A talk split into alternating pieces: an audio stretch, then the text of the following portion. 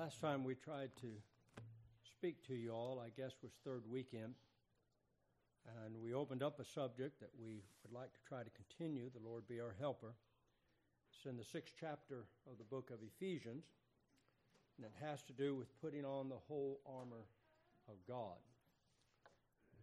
Uh, what we tried to speak on last time was the 10th, 11th, 12th, and 13th verses. Uh, so let me read those to you, comment briefly, and then we'll go into the 14th, the first part of the 14th. And we do pray that Brother Philip's prayer and your prayers are answered and that the Lord will be with us in our efforts this morning. So, sixth chapter of Ephesians, the 10th verse. Finally, my brethren, be strong in the Lord and in the power of his might. We mentioned last time what that does is take away any excuse of us being weak. Lord knows we're weak, and we know that we're weak ourselves. But that's not how we come to this. We come in the power of His might. He's not weak. And He gives us the strength and the ability to do those things that He has told us to do. It would make no sense for Him to tell us to do something and then not give us the ability to do it. That's not our Lord. And that's not how the Lord would move the Apostle Paul to write. So the excuse of being weak is just cast out because we're to come in the power of his might. Eleventh, put on the whole armor. So it's not a partial thing, it's not a pick or choose, it's the whole armor. Put on the whole armor of God that ye may be able to stand against the wiles of the devil. And we spent some time uh, about what the wiles of the devil might be. I think it's important to know our enemy, and the enemy is not each other, the enemy is the devil.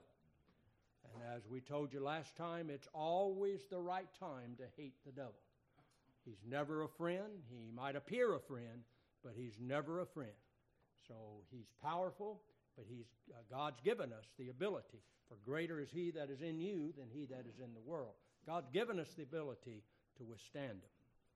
So here's what we wrestle against, which is the next four things. For we wrestle not against flesh and blood. That means it's not like any other battle you're going to have with man or uh, people. This is a different battle. It's with the devil. For we wrestle not against flesh and blood, but against principalities, against powers, against the rulers of darkness of this world, against spiritual wickedness in high places. One thing that we noted there is uh, one of the, uh, the, the devil desires to mimic God. He can't do it, but he desires to do it. And one of the things that the devil cannot mimic, he cannot be at all places at the same time. He is limited as to where he can go. So, what he does in place of that is he delegates powers, he delegates people, uh, called the ministers of the devil, and so forth and so on, he, he, he, to, to carry out these works. Uh, he does it through get delegation, as it were. As we've said many times, if man can build it, Satan can run it. Aren't you glad the Lord didn't build the church? I mean, Satan didn't build the church. Lord built the church. Uh, so we need to be aware of that. Uh, wherefore, take unto you uh, take unto you the whole armor. Take, not make. Okay? We don't make this armor. We take the armor. The armor is furnished. We just need to take it. Take unto you the whole armor of God, that ye may be able to withstand in the evil day, and having done all to stand, stand. Now we're to our verse this time. Just want to, uh, we're getting into the particular points of that that we're to put on, parts of the armor. The first one he mentions is truth. He says, 14th verse, 3 and 14, or 6 and 14 of Ephesians. Stand therefore, having your loins girt about with truth. Your loins girt about with truth. The word girt means to surround yourself about it, have it surround you. And it starts with the loins. That's the most powerful muscles we have. Uh, I remember in sports, uh, especially in basketball, for instance, when you're playing defense, one of the things they teach you is to spread your feet apart, squat down a little bit, and use your hips and your and your your thighs and so forth. That's the strength of you. And you stand, so when the defensive player or the offensive player comes, you're not easily moved. When the rebound goes, you can you're, you're in a position to uh, block out the other person and go get the. Eh, that's, that's the loin. That's the strong part of us. Now, why truth? Why begin with the loins and then why begin with truth? Well, I think because if we don't have our loins girded about, our, our, our strength, our foundation girded about with strength, with truth, then we'll be girded about with untruth or falsehood, and that won't stand. It will crumble and it will fall. But if you're girded about with truth, my friends, you'll be able to stand on the truth of God Almighty. Now, I think a companion text to this, and this is one that we'll probably spend most of our time on, is found in Proverbs, uh, 23rd chapter of Proverbs, and the uh, 23rd verse of that chapter, just one verse. It says, 23 and 23 of Proverbs, buy the truth and sell it not. Also, wisdom and instruction and understanding. I think wisdom is knowing how to apply truth. I think that's what wisdom is. But we're told two things buy it and don't sell it. Buy it and don't sell it. Now, before we would want to buy it, we need to see the value that there is in truth. What value do you think there is in truth? Proverbs again will help us in this. I believe in the third chapter of Proverbs, there's quite a bit. We'll read uh, some of it. In third chapter of Proverbs, 3 and 1, it says, A father, Solomon here, uh, telling his son, and I think it's all right for us to consider as our Heavenly Father telling us as His children. My son, forget not my law, but let thine heart keep my commandments. Look what it provides you for length of days and long life and peace. I wouldn't care much about length of days and long life if there wasn't peace. but length of days and long life and peace shall they add to thee. Let not mercy and truth forsake thee. Bind thee, bind them about thy neck Write them upon the table of thine heart. So shalt thou find favor and good understanding in the sight of God and man. Trust in the Lord with all thine heart, and lean not unto thine own understanding. In all thy ways acknowledge him, and he shall direct thy paths. Be not wise in thine own eyes. Fear the Lord and depart from evil. It shall be health to thy navel and marrow to thy bones. Honor the Lord with thy substance and with the in, and with the first fruits of thine increase. So shall thy barns be filled with plenty, and thy presses shall burst out with new wine. My son, despise not the chastening of the Lord, neither be weary of his correction. For whom the Lord loveth, he correcteth, even as a father the son in whom he delighteth. Happy is the man that findeth wisdom and the man that getteth understanding. For the merchandise of it is better than the merchandise of silver, and the gain of it thereof than fine gold. Starts referring to wisdom in the female gender. She is more precious than rubies, and all the things that thou canst desire are not to be compared unto her. Length of days is in her right hand, and in her left hand riches and honor. Her ways are ways of pleasantness, and her paths are peace. She is a tree of life to them that lay hold upon her, and happy is everyone that retaineth her. I know I've read quite a bit, but that should start building up in your mind the value, my friends, of truth. Who would want to reject it? Who would not want to have truth uh, be surrounded with it? Not just a dab here and there, but to be immersed, as it were, in truth. No wonder Solomon would say in the fourth chapter, Wisdom is the principal thing. Therefore, get wisdom, and with all thy getting, get understanding. So now, seeing the value, it should spark our interest. It should be enough for the Lord, for Paul to say, uh, Girt thy loins with truth. But now that we get a glimpse of the value of it, my friends, we should desire to buy the truth. We should desire to get that truth. Well, how are we going to get it? How is it that this process works? I love a parable, think of it oftentimes. A parable found for us in the 13th chapter of Matthew. And here what it says is just one verse of Scripture 13 and 44. 13 and 44. Listen to it. Beautiful words, beautiful wisdom. Again, the kingdom of heaven is like unto a treasure hid in a field. I think of that kingdom of heaven, that is that way, my friends, as we hope to get to. Truth is right there with it. The kingdom of heaven, my friends, is like unto treasure hid in the field, the which when a man hath found, he hideth, and for joy thereof goeth and selleth all that he hath, and buyeth that field. You see, my friends, in this sense, and even when it says buy the truth, in this sense, the truth is not for sale just out here in the open, my friends.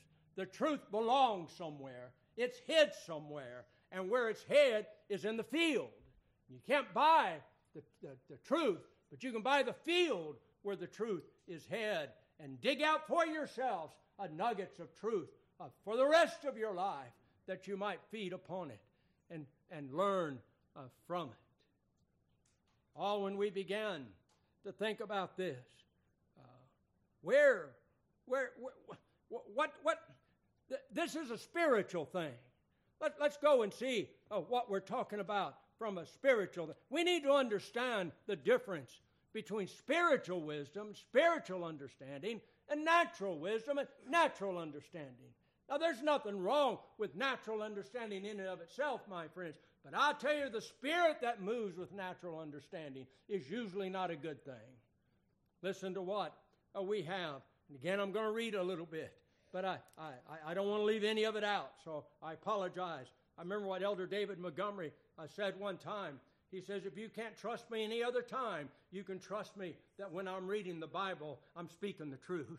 you can trust that. So uh, listen to what it says in 1 Corinthians, the second chapter. Now, Paul's talking here. And I tell you, my friend, the Apostle Paul was unique in his apostleship. He was the only apostle to the Gentiles, he was the only apostle that was raised a Pharisee. Not only was he a Pharisee, his father was a Pharisee. Not only that, he was raised at the feet of Gamaliel. I tell you, my friends, uh, Paul was a very intelligent person. I had the best education you could have in the day, my friend. But listen to what he says and look where he puts his understanding.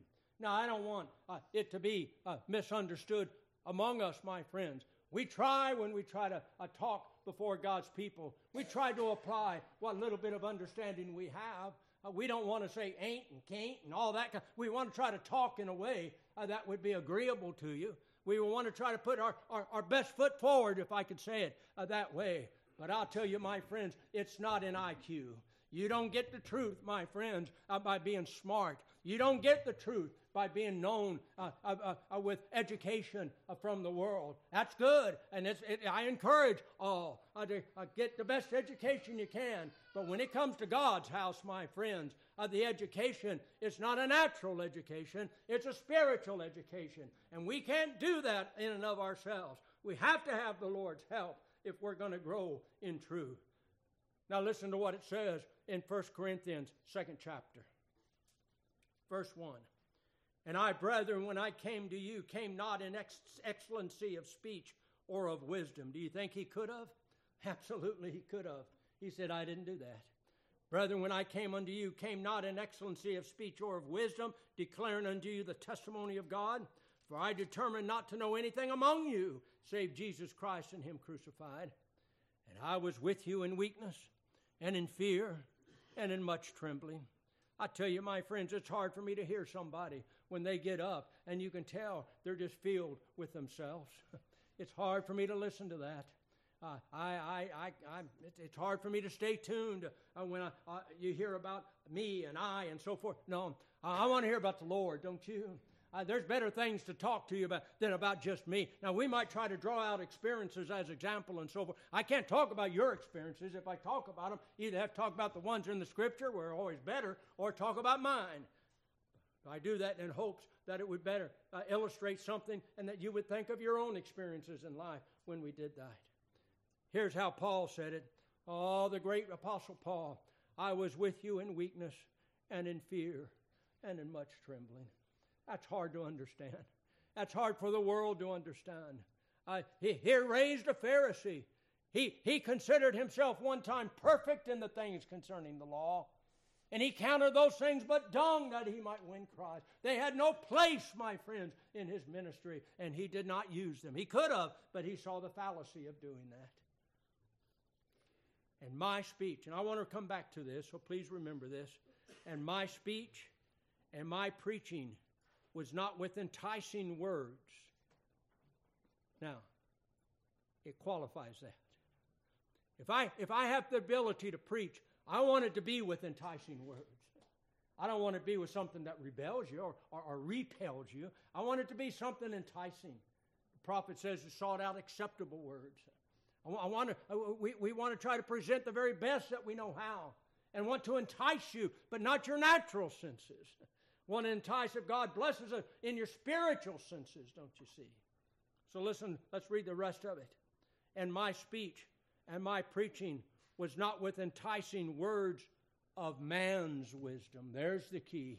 Not of man's wisdom, but in demonstration of the Spirit and of power, that your faith should not stand in the wisdom of man, but in the power of God. My friends, that's so much better than the wisdom of man. That your faith should not stand in the wisdom of man, but in the power of God. Howbeit we speak wisdom among them that are perfect, complete, whole, mature, yet not the wisdom of this world, nor of the princes of this world that come to naught. But we speak the wisdom of God in a mystery even the hidden wisdom which God ordained before the world unto our glory, which none of the princes of this world knew, for had they known it, they would, have, they would not have crucified the Lord of glory. But as it is written, eye hath not seen, nor ear heard, neither hath entered into the heart of man the things which God hath prepared for them that love him. But God hath revealed them unto us by his Spirit. For the Spirit searcheth all things, yea, the deep things of God. For what man knoweth the things of a man save the Spirit of man which is in him? Even so, the things of God knoweth no man but the Spirit of God. Now we have received not the Spirit of the world, but the Spirit which is of God, that we might know the things that are freely given to us of God. God desires us to know these things. But the only way we're going to know them is through the Spirit of God working in us, my friends. Not with natural understanding, but with the Spirit of God. Which things also we speak, not in the words which man's wisdom teacheth, but which the Holy Ghost teacheth, comparing spiritual things with spiritual. But the natural man receiveth not the things of the Spirit of God, for they are foolishness unto him, neither can he know them because they are spiritually discerned. See how important it is, my friends? We cannot attain unto the truth of God without the Spirit being with us. And we have no uh, magic uh, uh, flip that we can just switch on and switch off. Uh, uh, that the Spirit of God be with us. It's of the own Spirit's will whether He will be with us or not. My friends, if the Spirit's not with us, we don't have worship. Only through the Spirit. Yes, we need to understand the difference between not only what the spiritual wisdom and understanding is uh, versus the earthly, but also the value of one versus the other. Listen how James describes it this way. But the wisdom, well, first of all, the, uh, I'm sorry, 14, uh, 3 and 14 of James. He says, But if ye have bitter envy and strife in your hearts, glory not, and lie not against the truth. This wisdom descendeth not from above, but is earthly, sensual, devilish. It's pretty clear what it is, isn't it? For where envy and strife is, there's confusion and every evil work.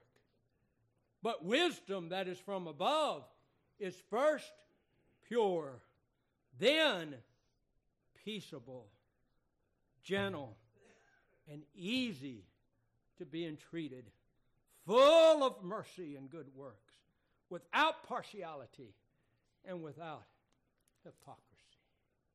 Oh, my friends, Lord, give us of this. Lord, give us of the spiritual wisdom to have spiritual truth that we might gird about our loins. Well, now, where are we going to find this? Where are we going to find the field? Talks about a field. Where's it? Where is it?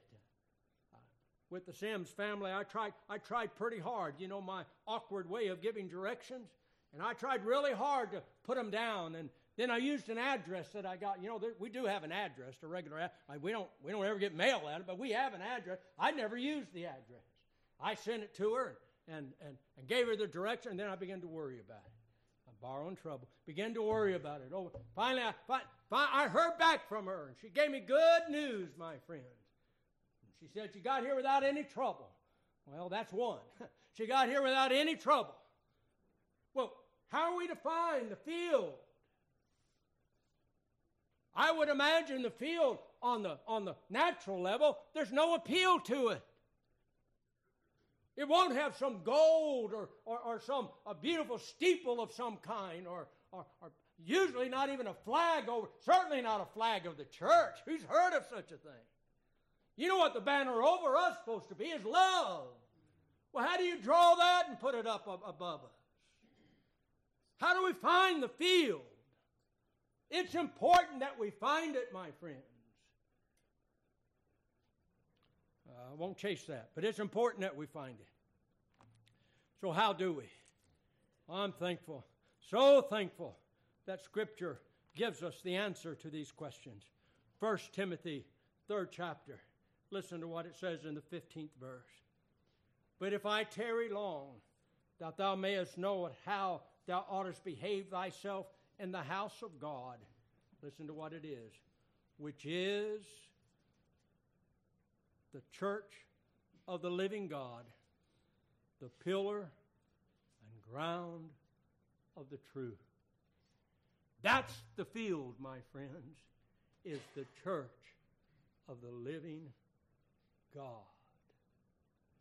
How do you find that? How do you find it? I remember there at Old Union one time where we used to be in Arkansas. There was a sister that joined the church, and she was in her 70s when she joined. She met some people of our membership, started attending, hadn't attended that long, maybe three or four months, and ended up joining. And here's what she told the church. She says, I've been looking for this place all my life. How thankful that we ought to be that when we got to look, start looking for the field to discover, Brother Philip, that we were raised in the field. oh, what a blessing. Oh, what a, that doesn't guarantee anything, you understand. But oh, when you got lick, get ready to try to look for the field and to find out, well, it's in the field that I've been taken to when I was a baby, when I was a child, my ancestry or your ancestor. That doesn't mean anything except the blessing of God that when we begin to look, it's right there. What does it take for the church to be the church? Well, it takes much more than just the name being over the door. It does. She's identified my friends by what she believes and how she acts. Do you know a Bible term for that is faith and order? Faith, what you believe, order, how you put that belief in action. She's defined by what she does, not what is on the outside. It's not on any boisterous activity. It's not on any animated activities. It's certainly not something that's choreographed. But my friends, it's spiritual. It's spiritual. When we come into the church, my where's the church Where was the church at uh, 8.30 this morning? It wasn't assembled. It wasn't here.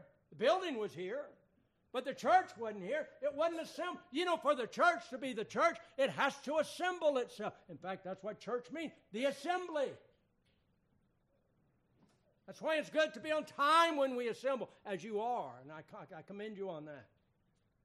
And then we began, after some time in the lunchroom, we began and we start singing songs. And maybe a particular verse of a song, maybe the whole song, makes you think of another song, and then that song, and so forth. And you start feeling something within you. We hope to get to that. What is that? Start feeling a stirring within you. And then in the prayer that we heard, and then at the preaching, if the Lord blesses it, it ought to stir something within. That's the Spirit moving, my friends. And you can't fake it. It is it's binary. It's either there or it's not there. And sometimes when I'm here, it's not there. I try, and I, it's my fault, but it's not there. But I think that sometimes it is. And the Lord blesses us in His service. So, if it's if it's spiritual, then then how are we to identify it? If it's not something that's that's natural, it's not something that's visible, then then what is it? Let's go back to the Old Testament. Go back all the way back to 1 Kings. It's in the 18th, 19th chapter. In the 18th chapter, Elijah has just wrought a great victory over the prophets of Baal. And the Lord showed that he was the true prophet, that Elijah was, and Baal wasn't. And took the, uh, the sacrifice by the fire that came down and up the sacrifice and the water and the trenches and so forth. News got back to Jezebel. What, what happened uh, with Elijah is they killed all of the prophets of Baal. You can go earlier in the, in the, in the 18th chapter, that's 450 of them. but those were Jezebel's prophets. Jezebel, wicked, wicked queen. She found out about that and she says, You go tell Elijah that if it's not the same with you as you've done to my prophets, it will be that way before sundown. And, Jezebel, uh, and, and Elijah believed her and, to be, and fled. So let's look to where he had fled to. Skipping over a lot of it, but you can go read it. 18th and 19th chapters of 1 Kings. 19 and 9. It says about Elijah, he came thither into a cave and lodged there. And behold, the word of the Lord came to him and said unto him, What doest thou here, Elijah? I say that's a good question. I say that question needs to be asked and has been asked in our lives at several times. May it always be the answer that we're in thy kingdom, Lord. Elijah couldn't say that. He was in a cave, hiding from this wicked witch. Witch, it was a queen. What doest thou here? And he said, I have been very jealous for the Lord God of hosts. For the children of Israel have forsaken thy covenant, thrown down thine altars, slain thy prophets with the sword, and I, even I only, am left, and they seek my life to take it away. Have you ever felt that way? Have you ever felt that it, you were so alone? I have. Have you ever felt like you were just, just alone?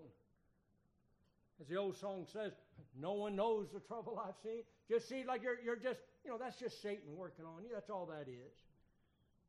Just, just feel uh, totally, you know, a good thing to do when you feel that way? Run to the church of God, my friends. Run to it. Feel the refuge that's there. Be encircled with the love and fellowship of the church. What doest thou here, Elijah? The Lord answered him and said, Go forth and stand upon the mount before the Lord. And behold, the Lord passed by, and a great strong wind rent the mountains and brake in pieces the rocks before the Lord. but the Lord was not in the wind. After the wind, an earthquake, but the Lord was not in the earthquake. And after the earthquake, a fire, but the Lord was not in a fire. And after the fire, a still, small voice. That's the Lord. He doesn't have to thunder, my friends, to get your attention. He doesn't have to have some uh, horrible calamity befall you in order to get your attention. We need to listen, my friends, even in worship service. We need to listen for that still, small voice. The reality is, as he tells them here, I have 7,000 that haven't bowed their knee to the image of Baal. You're not alone. You just think you're alone.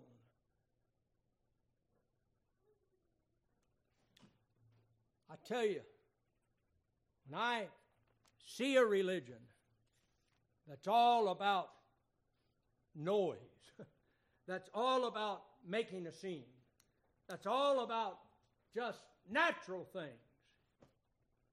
uh, Doesn't deserve for me to go any further than that. It causes me to back off. Listen to what the 32nd chapter of Isaiah has to say about this. And the work of righteousness shall be peace, and the effect of righteousness, quietness and assurance forever. And my people shall dwell in a peaceable habitation, and in sure dwellings, and in a quiet resting place. That's the church. That's where the Spirit of the Lord is, in a quiet place, as it were.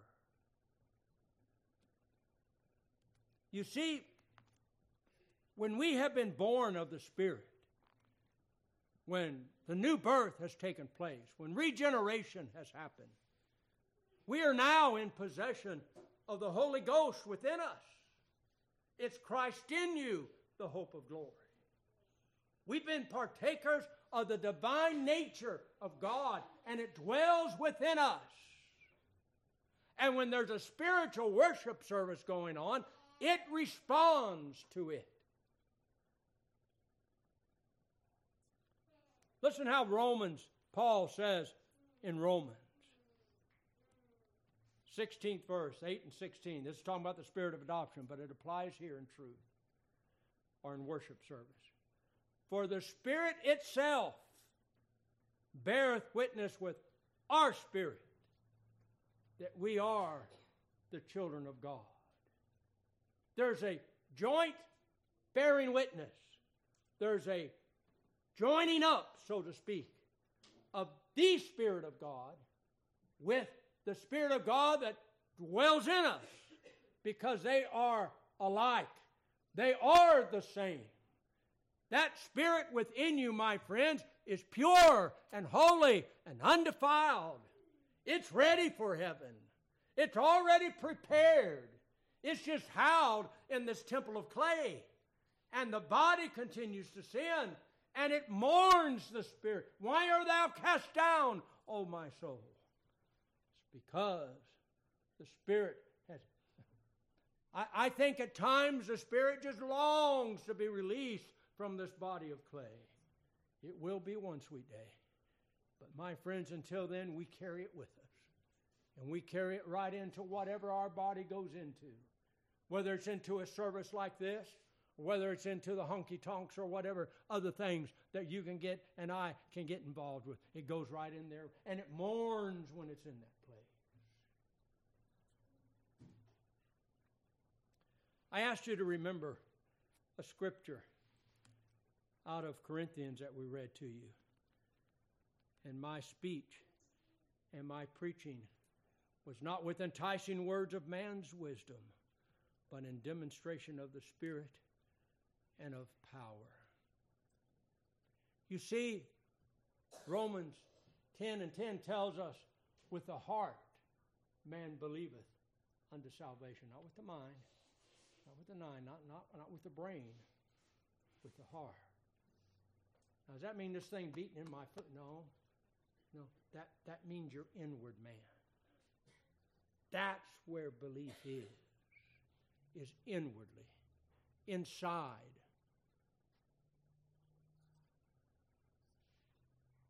How do we find the church? It needs to be following the apostolic pattern laid down in Scriptures. The only thing authorized in public worship, my friends, in Scripture is singing, preaching, and praying. You add anything to that, it's not in the Scripture. We, as primitive Baptists, we have laid out the basic tenets of our belief. In fact, they're hung right out there in the vestibule as you come in. And they call them articles of faith. Again, I, I think there's three things that are, and I'm probably more than three, but three things to look for in identifying if where the church is. First of all, truth needs to abide there. Second of all, the Spirit needs to abide there. And third of all, it needs to give all glory unto God and take none of the glory unto itself. Well, look at those articles of faith and you'll see that. It says we believe in God, the Trinity, the three in one, God the Father, God the Son, God the Holy Ghost. And it says that man is fallen by nature and we're totally depraved and unable to recover ourselves from that fallen state in which we're in. The only way to get out of that, my friends, is for God to bring you out of that. All glory, all power unto Him. It also says that we believe the Old and the New Testament are the inspired Word of God and our only rule for faith and practice. My friends, if you can find something that gives more glory to God than the truth, I don't think you will. The truth of God ascribes all glory unto God. Let me put forth a couple of examples. We've used these before. If I could think of better ones, I would use them. but right now, right now, this building, inside this building, is being bombarded with radio waves. I don't hear them, but they're here. They're coming through. They're, they're inside this building. And to prove that, don't ask that you do it. to prove that, all you would have to do is take something like a radio that would have a receiver inside that radio. And you turn it on, and it will receive those radio waves and start to broadcast, and you can hear it. You have a receiver in you, my friends. It's called the Spirit of God and it's in you. And it receives things of the Spirit, like the preaching of the gospel. And you hear it, and it responds. The other analogy that I love, and I'm one of these days I'm going to try to find this, and I, I know it's true, but I want to have show it's true. I won't use it up here, but I just want to show it's true to myself. You can take a tuning fork, say to the key of C, and you can take two of them. And you can hit one, say with a rubber mallet or something, hit one, just one of them. And it'll start vibrating, and that other one cannot help but starting to vibrate just as well. Don't ever touch it. Just hit this one. And the next one, it picks up that same vibration and it begins to answer it. Let me show you what I mean by a story that means a lot to me. I was probably 11, 12, something like that when I heard this story. Elder Larry Webb's great grandfather, Elder Albert Webb, he lived to where he was over 100 and preached up until he was 100, 101, and so forth. Brother Albert was in his late 90s, and I heard him preach this. I was in the congregation where he preached this. I heard it then, and I can hear it now. He raised corn out on his place. And every year he got excited when it started to get corn season. And he'd start preparing his land ahead of time. Get everything turned over and let it set. Started cultivating it, getting it ready for the seed. Finally, it's time to go plant the seed. He'd take the corn out and he'd plant the seed. He'd have to walk a little ways from where he kept everything to where the field was. By and by, he'd go out there and check. He'd look. Finally, he started seeing, sure enough, little stalks of corn, little, little blades, all in a row, started appearing. All right.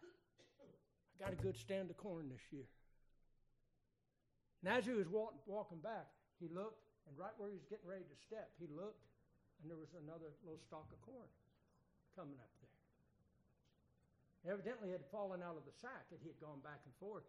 We call those volunteers. It just kind of, you know, it didn't mean to be sold, but it was, and there it was. He looked at that and he says, I'm going to take care of that little stalk of corn just like I do that field. And he did.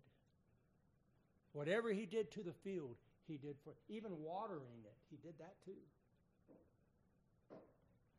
Kept the cultivator, kept the, the weeds away from it and so forth.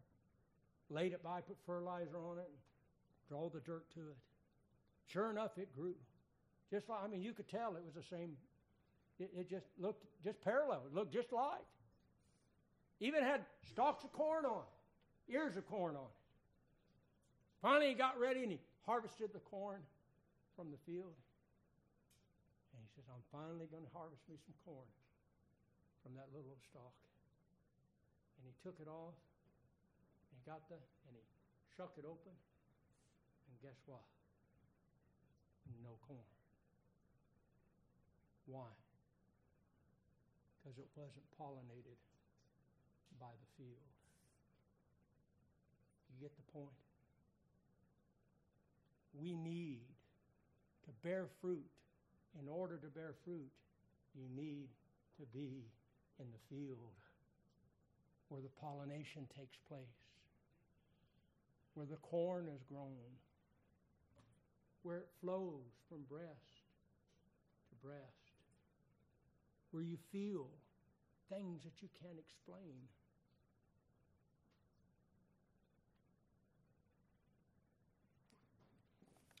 I'll close with this verse in 51st Psalms.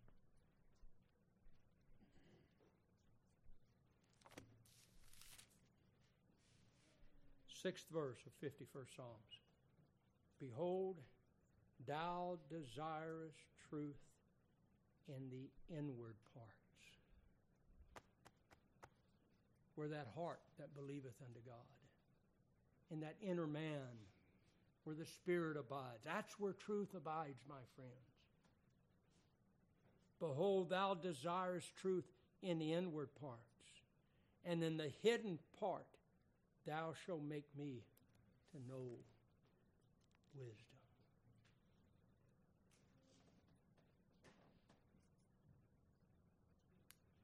It's a beautiful thing the Lord has given us.